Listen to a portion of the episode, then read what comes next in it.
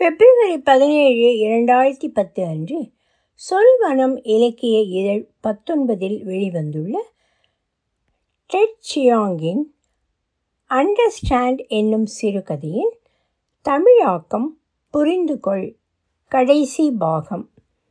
இதனை தமிழில் மொழிபெயர்த்தவர் எழுத்தாளர் மைத்ரேயன் அவர்கள். ஒலிவடிவம் சரஸ்வதி தியாகராஜன். பாஸ்டன். அவன் அறிவுத்திறனை ஒரு பாதையாக பார்க்கிறான். நான் அதை இலக்காகவே பார்க்கிறேன். இன்னும் உயர்ந்த அறிவுத்திறனால் அவனுக்கு ஒரு பயனும் இல்லை. அவனுடைய தற்போதைய அறிவுத்திறனை வைத்துக்கொண்டே மனித அனுபவத்தில் எழும் எந்த பிரச்சனைக்கும் இருப்பதிலேயே சிறந்த விடையை அவனால் காண முடியும். அதையும் தாண்டிய பல விடைகளையும் காண முடியும்.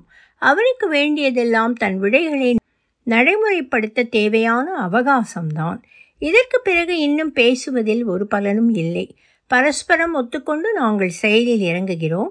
எங்களுடைய பிரஞ்சை முன்னெச்சரிக்கை கிட்டுவதால் இப்போதுள்ள நிலையை விட உயரிய தயார் நிலைக்கு போக வாய்ப்பில்லை என்பதால் எங்கள் தாக்குதல்களை துவங்குவதில் எதிர்பாராத தாக்குதலுக்கு அதிக இடம் இல்லை. நாங்கள் இருவரும் துவங்க ஒத்துக்கொண்டதில் ஏதோ மரியாதை செலுத்துவது என்றும் இல்லை. தவிர்க்க முடியாத ஒரு நிகழ்வை நடத்துவதுதான் அது. ஊகம் செய்து ஒருவர் பற்றி மற்றவர் தம்முள் எழுப்பிய ஒரு மாதிரி உருவில் பல வெற்றிடங்களும் சில இடைவெளிகளும் உண்டு. அவரவர் மனப்பாங்கில் ஏற்பட்ட வளர்ச்சிகள் மேலும் அவரவர் தாமே கண்டுபிடித்தவை ஆகியன அவை. இந்த வெளிகளில் இருந்து ஏதும் எதிரொலி கேட்கவில்லை. உலக வலையை இவற்றிலிருந்து எந்த இழையும் இதுவரை தீண்டவில்லை. நான் துவங்குகிறேன். இரு ஒன்றையொன்று தாங்கி பிடிக்கும் சுழற்சிகளை அவனுள் துவங்குவதில் நான் கவனம் செலுத்துகிறேன். ஒன்று எளியது. இரத்த அழுத்தத்தை வெகு வேகமாக அது அதிகரிக்கிறது. எக்கச்சக்கமாக அதிகரிக்க வைக்கிறது. ஒரு வினாடிக்கு மேல் இந்த அதிகரிப்பு நீடித்தால் இந்த சுழல் அவனுடைய இரத்த அழுத்தத்தை ஒரு நரம்பு தாக்கல் அளவுக்கு கொண்டு போய்விடும். ஒருவேளை நானூறிற்கு கீழ் முன்னூறு என்று. அதனால் அவன் மூளையில் மெல்லிய கிளை இரத்த குழாய்களை உடைத்துவிடும். ரெய்னால்ட்ஸ் இதை உடனே கண்டுபிடித்து விடுகிறான். உடல் இயக்கத்தில் கிட்டும் தகவல் சுழற்சிகள் மற்றவர்களிடம் எப்படி செயல்படும் என்பதை அவன் ஆராய்ந்ததில்லை என்பது எங்கள் உரையாடலிலிருந்து எனக்கு தெரியும். இருந்தபோதும் அவன் நடப்பதை கண்டுவிட்டான். உடனே தன் இதய ஓட்டத்தை குறைக்கிறான். உடலெங்கும் இரத்த குழாய்களை விரிவுபடுத்துகிறான். என் உண்மையான தாக்குதலோ மற்றொரு இன்னும் நுட்பமான முன்னதை உறுதிப்படுத்தும் தாக்கும் சுழற்சி. ரெய்னால்ட்ஸ் எங்கே என நான் தேடத் துவங்கியதில் இருந்தே இந்த ஆயுதத்தை நான் தயாரிக்க துவங்கி இருந்தேன். இந்த சுழற்சி அவனுடைய நியூரான்களை அதீதமாக தூண்டி நரம்பு தொடர்புகளுக்கு எதிரிடைகளை ஏராளமாக உற்பத்தி செய்ய வைத்து அவனுடைய உடல் தூண்டுதல்களை ஆங்காங்கே உள்ள தொடர்பு மண்டலங்களை தாண்டி செல்லாமல் தடுத்து மூளையை செயலிழக்கச் செய்யும். இந்த சுழல் தூண்டுதலை மற்றதை விட அதிக தீவிரமாக நான் கதிர்வீச்சாக அனுப்பி கொண்டிருந்தேன். வெளிப்படையாக தாக்குதலாக தோன்றியதை தடுத்து கொண்டிருக்கையில் தன் ஊன்றிய கவனம் சிதறுவதை ரெய்னால்ட்ஸ் உணர்கிறான். அது உயர்கின்ற அவனது இரத்த அழுத்தத்தால் மறைக்கப்பட்டிருந்தது. ஒரு நொடிக்கு பின் அவனுடைய உடல் அந்த விளைவை தானே உயர்த்த துவங்குகிறது. ரெய்னால்ட்ஸ் தன் சிந்தனைகள் சிதறுவதை அறிந்து அதிர்கிறான். மிகச்சரியான காரணியை தேடுகிறான். அவன் அதை சீக்கிரம் கண்டுபிடித்து விடுவான். ஆனால் அதை வெகுநேரம் கூர்ந்து கவனிக்க அவனால் முடியாது.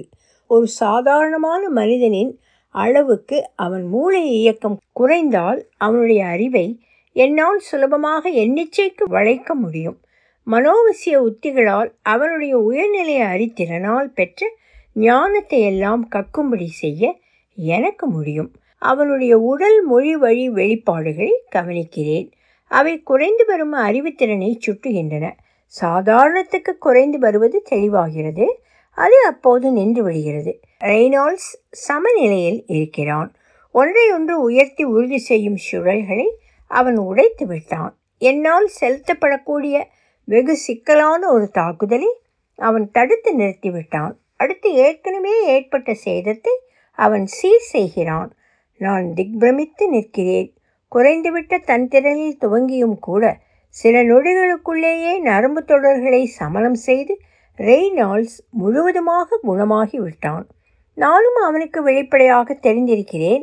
எங்கள் பேச்சில் நான் ஒன்றையொன்று தாங்கி உயர்த்தும் சுழற்சிகளை ஆராய்ந்திருக்கிறேன் என்பதை அவன் ஊகித்திருக்கிறான். நாங்கள் தொடர்பு கொண்டிருக்கையிலேயே அவன் ஒரு எதிர்ப்பு தடுப்பு வழியை நான் அறியாத வகையில் கண்டுபிடித்திருக்கிறான். என் தாக்குதலின் இயல்பை அது வேலை செய்த போதே கவனித்து அதை எப்படி திருப்பிவிட்டு ரத்து செய்வது என்று தெரிந்து கொண்டிருக்கிறான். அவனுடைய புரிதல் வேகம் கள்ளத்தனம் எல்லாவற்றையும் கண்டு நான் ஆச்சரியத்தில் மூழ்கியிருக்கிறேன். அவன் என் திறனை ஒத்துக்கொள்கிறான். ஒரு மிக சுவாரஸ்யமான உத்தி. அதுவும் உன் சுய மையப்போக்குக்கு ஏற்றதே. அன்று உன்னிடம் இதற்கான அறிகுறி ஏதும் இல்லை. திடீரென அவன் ஒரு வேறு விதமான உடல் மொழி சைகையை வெளிப்படுத்துகிறான். எனக்கு அது தெரிந்த ஒன்று. மூன்று தினங்கள் முன்பே மளிகை கடையில் என் பின்னால் நடந்து வந்தபோது அவன் அதை பயன்படுத்தினான். நடைபாதைகள் நெரிசலாக இருந்தன. என்னை சுற்றி ஒரு கிழவி தன் காற்று வடிகட்டி வழியே கொரகொரவென்று இழுத்து கொண்டிருந்தாள். ஒல்லியான ஒரு இளம் பையன் ஏதோ போதை மருந்தின் தாக்கத்தில் இருந்தான்.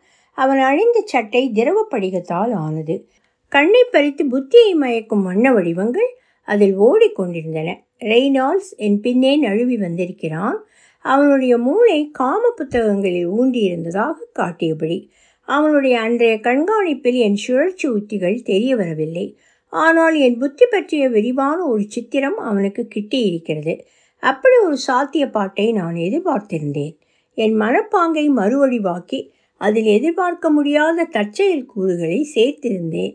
என் புத்தியின் தற்போதைய சமன்பாடுகள் என் சாதாரண பிரஞ்சையை சிறிதும் ஒத்திருக்கவில்லை. ரெய்னால்ட்ஸ் என் புத்தியை பற்றி என்ன அனுமானங்கள் கொண்டிருந்தானோ அவற்றை என் மாற்றம் குலைத்து விட்டிருக்கும். உழப்பாங்கின் மீது அவன் செலுத்தக்கூடிய எந்த ஆயுதமும் இப்போது செயலற்று போய்விடும். புன்சிரிப்பு போன்ற ஒரு உடல் வீச்சை அனுப்புகிறேன். ரெய்னால்ட்ஸ் பதிலுக்கு சிரிக்கிறான். எப்போதாவது யோசித்திருக்கிறாயா? பேசத் துவங்குகிறான். ஆனால் என்ன அது? என்று என்னால் ஊகிக்க முடியவில்லை. இப்போது ஒரு சன்ன ஒலியாக அது வருகிறது. சுய அழிப்பை தூண்டும் கட்டளைகளை பற்றி கிரிக்கோ. அவன் அதை சொல்கையிலேயே அவனை பற்றி நான் என்னுள் கட்டிய ஊக உருவில் இருந்த வெற்றிடங்கள் நிரம்பி விவரங்கள் வழிய துவங்குகின்றன. அவன் சொன்னதின் உள்கிடக்கை புரிந்து அவனை பற்றி எனக்கு தெரிந்த எல்லாவற்றையும் வெளிச்சமாக்குகிறது. அவன் சுட்டுவது ஒரு சொல் பற்றியது. ஒரு வாக்கியம். அதை சொன்னதும் கேட்டவரின் அறிவு நாசமாகிவிடும். இந்த புராண கதை கட்டுக்கதை உண்மை என்று ரெய்னால்ட் சாதிக்கிறான். ஒவ்வொரு புத்திக்கும் இப்படி ஒரு சுண்டும் இடம் ஏற்கனவே உள்ளது உள்ளே பொதிந்திருக்கிறது. ஒவ்வொரு நபருக்கும் ஒரு வாக்கியம் இருக்கிறது. அதை சொன்னதுமே அவர் ஒரு அறிவிலியாக பைத்தியமாக தன்னுள் ஒடுங்கி நொறுங்கியவராக ஆகிவிடுவாராம். எனக்கான சொல் என்ன என்று தனக்கு தெரியும் என்று அறிவிக்கிறான். நான் உடனே என் எல்லா புலன் வாயில்களையும் அடைக்கிறேன். அவற்றின் உள்ளீடுகளை குறுகிய கால நினைவு சக்தி உள்ள ஒரு தடுப்புக்குள் செலுத்துகிறேன். என் பிரஞையை போலி செய்கிற ஒரு அமைப்பை உருவாக்கி எல்லா உள்ளெழுப்பு தகவலையும் அது வாங்கும்படி செய்கிறேன். அதையும் குறைவான வேகத்திலேயே அது உள்ளிழுக்கும். எல்லாவற்றுக்கும் மேல் நிற்கும் செயல்திட்ட வரைவாளனாக நான் இந்த பதிலி பிரஞையின் சமன்பாடுகளை கண்காணிப்பேன். அதுவும் மறைமுகமாகவே புலன்வழி தகவல் ஆபத்தில்லாதது என்று தெரிந்த பின்னரே நான் அதை வாங்குவேன். பதிலி அழிக்கப்பட்டால் என் பிரஞ்சை தொடப்படாது இருக்கும். அந்த அழிப்புக்கு முந்தைய தடத்தை தேடிப்போய் அதிலிருந்து என் மனப்பாங்கிற்கு வேறு ஒரு செயல் திட்டம் வகுக்க முடியும். என் பெயரை ரெய்னால்ட்ஸ் சொல்லிக் கொண்டிருக்கையிலேயே நான் இத்தனை மாறுதல்களையும் செய்து தயார் நிலையில் இருந்தேன். அவனுடைய அடுத்த வாக்கியம் என் அழிப்புக்கான கட்டளையாகத்தான் இருக்க வேண்டும். இப்போது என் புலன்களின் உள்ளெடுப்பு நூற்றி இருபது மில்லி வினாடி தயக்கத்துடன் நேர்கிறது. நான் மனித புத்தி பற்றிய என் முந்தைய ஆராய்ச்சியை மறுபடி சோதிக்கிறேன். அவன் சாதித்தது சரியாக இருக்குமா என்று தெளிவாக சோதிக்கிறேன். இடையில் என் பதிலை அலட்டாமல் லேசாக பாவிப்பது போல் அனுப்புகிறேன். எவ்வளவு முடியுமோ அவ்வளவு தாக்கிக்கொள் கவலைப்படாதே. அதை நான் சொல்லவே தேவையில்லை. என் உள் தேடல் ஒன்றை கண்டுபிடித்திருக்கிறது. என்னை நானே நொந்து கொண்டேன். என் உழப்பாங்கின் அமைப்பில் ஒரு பின்வாயில் இருந்திருக்கிறது. அதை கவனிக்க தேவையான அறிவு அமைப்பு என்னிடம் இல்லை. என் ஆயுதம் என் உள்நோக்கிய சிந்தனையில் பிறந்தது. அவனதோ பிறரை வசியப்படுத்தும் வளைக்கும் ஒரு மனிதனுக்கே தோன்றக்கூடியது. ரெய்னால்ட்ஸுக்கு நான் என் அரண்களை எழுப்பியிருப்பது தெரியும். அப்படியானால் அவனுடைய சுண்டு விசை கட்டளை அவற்றை தாண்டிவிடவென்று உருவாக்கப்பட்டிருக்கிறதா? அக்கட்டளையின் செயல்கள் எப்படி இருக்கும் என்பதை நான் இன்னமும் அறிய முனைந்திருக்கிறேன். எதற்கு காத்து கொண்டிருக்கிறாயாம்? கூடுதலான நேரம் கொடுத்தாலும் என்னால் தற்காப்பு எதையும் எழுப்ப முடியாது என்று அத்தனை நிச்சயமாக இருக்கிறானே. ஊகித்துத்தான் பாரேன். என்ன திமிர்? என்னை எள்ளி விளையாடும் அளவுக்கு வந்துவிட்டானா ஒரு கட்டளை சுண்டல் சாதாரண மனிதரிடம் என்ன செய்யும் என்பதை குறித்து ஒரு கருத்துருவை நான் அறிந்து விட்டேன். ஒரு கட்டளை உயர்நிலை பெறாத எந்த அறிவையும் அனைத்தையும் துடைத்த வெறும் பலகையாக்கும். ஆனால் உயர்ந்துவிட்ட அறிவுகளை அழிக்க ஒவ்வொன்றுக்கும் தனித்தனியே தயாரிக்கப்பட்ட முறை வேண்டும்.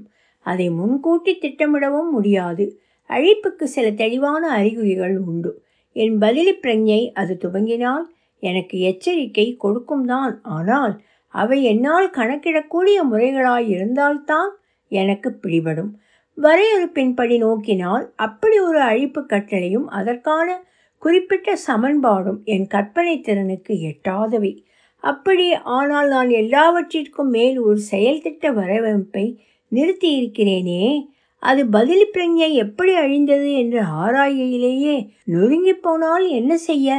சாதாரணர்கள் மீது இந்த அழிப்பு கட்டளையை செலுத்தி இருக்கிறாயா அழிப்பு கட்டளையை வீச என்ன தேவையாயிருக்கும்? என்று கணக்கிட ஆரம்பித்திருக்கிறேன்.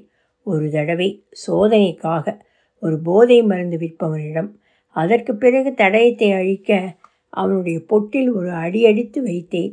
அப்படி ஒரு கட்டளை பிறப்பிப்பதற்கு மாபெரும் எத்தனம் தேவைப்படும் என்று எனக்கு புரிந்தது. அப்படி ஒரு கட்டளை சுண்டலுக்கு என் அறிவை பற்றி மிக நுணுக்கமான நெருக்கமான பரிச்சயம் வேண்டும். என்னை பற்றி அவன் என்ன தெரிந்து கொண்டிருப்பான் என்பதை நான் கணக்கிட்டு பார்க்கிறேன். பார்வைக்கு அதெல்லாம் போதுமானதல்ல என்பதாக தெரிகிறது. அதுவும் நான் வேறு எல்லாவற்றையும் மாற்றிய செயல் திட்டத்துக்கு உள்ளாக்கி விட்டேன். ஆனால் அவனுக்கு எனக்கு இன்னமும் புலப்படாத வேறு விதமான கவனிப்பு திறன்கள் முறைகள் தெரிந்திருக்கலாம். வெளி உலகோடு உறவாடி அவன் பெற்றிருக்கக்கூடிய பல சாதகங்கள் குறித்து நான் இப்போது உணரத் துவங்கி இருக்கிறேன்.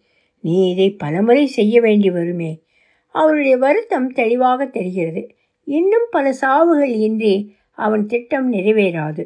சாதாரண மக்கள் திட்ட தந்திரத்துக்காக தவிர சில உயர்த்தப்பட்ட மனிதர்கள் அவனுடைய உதவியாளர்கள் சாவார்கள். ஏனெனில் இன்னும் உயர்ந்த அறிவை பெற அவர்களுக்கு எழக்கூடிய ஆசை இவன் திட்டத்துக்கு உலை வைக்கும். கட்டளையை பயன்படுத்திய பிறகு ரெய்னால்ட்ஸ் அவர்கள் மீது மாற்று செயல் திட்டத்தை பதிப்பான் போல் இருக்கிறது. ஒருவேளை என்னிடமே கூட அவர்கள் விசேஷ சிந்தனையாளராக முனைந்த திட்டங்களோடு தம்மை திருத்திக் கொள்ள முடியாதவராக ஆக்குவான். இத்தகைய சாவுகள் அவனுடைய திட்டத்துக்கு அவசியமானவை. நான் ஏதும் புனிதமானவன் என்று சொல்லிக் கொள்ளவில்லையே. வெறும் ஆபத் பாந்தவன் மட்டுமே சாதாரணர் அவனை கொடுங்கோலன் என கருதக்கூடும். அவனை தம்மை போன்றவன் என அவர்கள் தவறாக கருதக்கூடும். அவர்களோ தம் எடைபோடும் திறனை தீர்ப்புகளை ஒருபோதும் நம்பியதில்லை. ரெய்னால்ட்ஸ் தான் எடுத்த வேலைக்கு தேவையான திறன் படைத்தவன் என்பதை அவர்கள் அறிய மாட்டாதவர்கள். அவர்களுடைய வேலைகளை பொறுத்தவரை அவனுடைய திறன் மிக கச்சிதமான அளவு போதுமானது. அவர்கள் எதெல்லாம் பேராசை அடங்கா வெளி என்று கருதுகிறார்களோ அந்த தீர்மானமெல்லாம் அவனுடைய பெரிதும் உயர்ந்த அறிவுக்கு சிறிதும் பொருந்தாது. ஒரு நாடகத்தனமான சைகையோடு தன் கையை உயர்த்துகிறான் சுட்டும் விரலை நீட்டி ஏதோ ஒரு கருத்தை வலியுறுத்துவது போல எது அழிப்பு கட்டளையை வீசும் என்பதை குறித்து என்னிடம் தகவல் இல்லை. எனவே நான் என் தற்காப்பு நடவடிக்கையை கவனிக்கிறேன். இந்த தாக்குதலுக்கு பிழைத்து விட்டேனானால் எனக்கு இன்னொரு தாக்குதலை நடத்த நேரம் இருக்கலாம். தன் விரலை உயர்த்தி அவன் சொல்கிறான் புரிந்து கொள். முதலில் எனக்கு புரிவதில்லை. உடனே பயங்கரமான அதிர்ச்சியுடன் நான் புரிந்து கொள்கிறேன். அவன் எந்த கட்டளையையும் உச்சரிக்கவென உருவாக்கவில்லை. அது ஒரு புலன்களை சுண்டும் ஆணையே அல்ல. அது ஒரு நினைப்பை சுண்டும் விசை. அந்த ஆணை வரிசையான மனப்பதிவுகளால் ஆனது தனித்தனியே ஆபத்தற்றவை. அவற்றை என் புத்தியில் காலம் பார்த்து விழிக்கும் குண்டுகளைப் போல அவன் முன்னமே பதித்திருக்கிறான். அந்த நினைவுகளை சார்ந்த மனக்கட்டுமானங்கள் இப்போது ஒரு உருவமைப்பாக என்னுள் இணைந்து கொண்டிருக்கின்றன. அவற்றில் இருந்து ஒரு உள்ளுரு எழுகிறது. அதில் என் கரைப்பு இருக்கிறது. அந்த சொல்லை நானே ஊகித்து கொண்டிருக்கிறேன். உடனே என் புத்தி முன்னெப்போதையும் விட அதிவேகத்தில் ஓடுகிறது. என் விருப்பத்துக்கு எதிராக ஒரு கொல்லும் உணர்தல் தானாக எனக்கு கிட்டுகிறது. அதன் தொடர் நிகழ்வுகளை நிறுத்த நான் முயல்கிறேன். ஆனால் அந்த நினைவுகளை என்னால் நசுக்க முடியவில்லை. அந்த தொடர் நிகழ்வு அது குறித்த என் விழிப்புணர்வின் விளைவாக தடுத்து நிறுத்தப்பட முடியாமல் நடந்து கொண்டே போகிறது. பெரும் உயரத்திலிருந்து கீழே விழும் ஒரு மனிதனைப் போல நான் அதை வேறு வழியின்றி பார்த்து கொண்டிருக்கிறேன். மில்லி வினாடிகள் கடக்கின்றன. என் சாவு என் கண்முன்னரே கடக்கிறது. ரெய்னால்ஸ் என்னை கடந்து போன அந்த அங்காடியின் ஒரு காட்சி. அந்த இளம் பையன் அணிந்த சட்டையில் இருந்த கண்ணை பறித்து புத்தியை மயக்கும் வண்ண வடிவங்கள். ரெய்னால்ஸ் அவற்றை திட்ட வகைப்படுத்தி என்னுள் ஒரு குறிப்பை விதைத்திருக்கிறான். என்னுடைய தற்செயல் நிகழ்வுகள் நிரம்பிய மாற்று செயல் திட்டத்தால் உருவான உளவடிவு கூட இன்னும் அதற்கு செவிமடுப்பதாகவே இருக்கும்படி அவ்வளவு முன்னதாகவே நடத்தியிருக்கிறான். இனி நேரமில்லை. என்னால் இப்போது செய்யக்கூடியதெல்லாம் என்னை உயர்நிலையில் முற்றிலும் மறு உருவாக்க திட்டமிட்டு செயல்படுத்துவதுதான். அது முழுதும் தற்செயல் நிகழ்வுகளால் கட்டமைக்கப்பட வேண்டும். இது என்னை முழுதும் முடக்கும். ஒரு கடைகட்ட பீதியான நிலையின் செயல். அந்த அசாதாரண ஒலிகள் ரெயில்நாள்ஸ் அப்பார்ட்மெண்ட்டில் நான் நுழைந்தபோது கேட்டவை. அவை கொல்லும் தன்மை உள்ள உள்பதிவுகள். என் தற்காப்பை நான் எழுப்பிக் கொள்ளும் முன்னரே என்னுள் பதிந்து விட்டன என் மனதை நான் கிழித்துவிட முயல்கிறேன். ஆனாலும் அந்த முடிவு இன்னும் தெளிவாகிறது. அதன் துல்லியம் வெகு கூர்மையாகவே தெரிகிறது. நான் என்னுள் ஒரு பதிலியை கட்டினேனே. அந்த கட்டமைப்பை நான் அமைத்ததுதான் இப்போது என்னை அழிக்கும் உள் உருவை புரிந்து கொள்ளும் திறனை எனக்கு கொணர்ந்திருக்கிறது. அவனுடைய அற்புதமான நுட்பம் கொண்ட செயல்திறனை நான் ஒத்துக்கொள்கிறேன். அவனுடைய திட்டம் வெல்லும் என்று இந்த திறன் சுட்டுகிறது. அழகையும் உன்னதத்தையும் ரசிக்கும் நோக்கை விட கொண்ட நோக்கை விடாது முடிக்கும் செயலூக்கம் உள்ள இந்த அணுகல்தான் ஒரு ஆபத் பாந்தவனுக்கு மிக உதவும். உலகை அழிவிலிருந்து காப்பாற்றிய பின் அவன் என்ன செய்யப் போகிறான்? என்று யோசிக்கிறேன். நான் அச்சொல்லை அடைகிறேன். அது என்ன வழிகளில் செயல்படும் என்பது புரிகிறது. எனவே நான் கரைந்து போகிறேன். முற்றும். இக்கதை முதல் முறையாக ஆசிமோவின் அறிவியல் நவீனம் என்னும் பத்திரிகையில் ஆகஸ்ட் ஆயிரத்தி தொள்ளாயிரத்தி தொண்ணூற்றி ஒன்றாம் வருடம் வெளியானது. பின் இரண்டாயிரத்தி இரண்டில் டேர் பிரசுர நிறுவனம் வெளியிட்ட டெட் சியாங்கின் முதல் கதை தொகுப்பான உன் மற்றும் பிறரின் வாழ்வு கதைகள் stories of your life and others என்ற புத்தகத்தில் பிரசுரமானது. ஒலிவடிவம் சரஸ்வதி தியாகராஜன் பாஸ்டன்.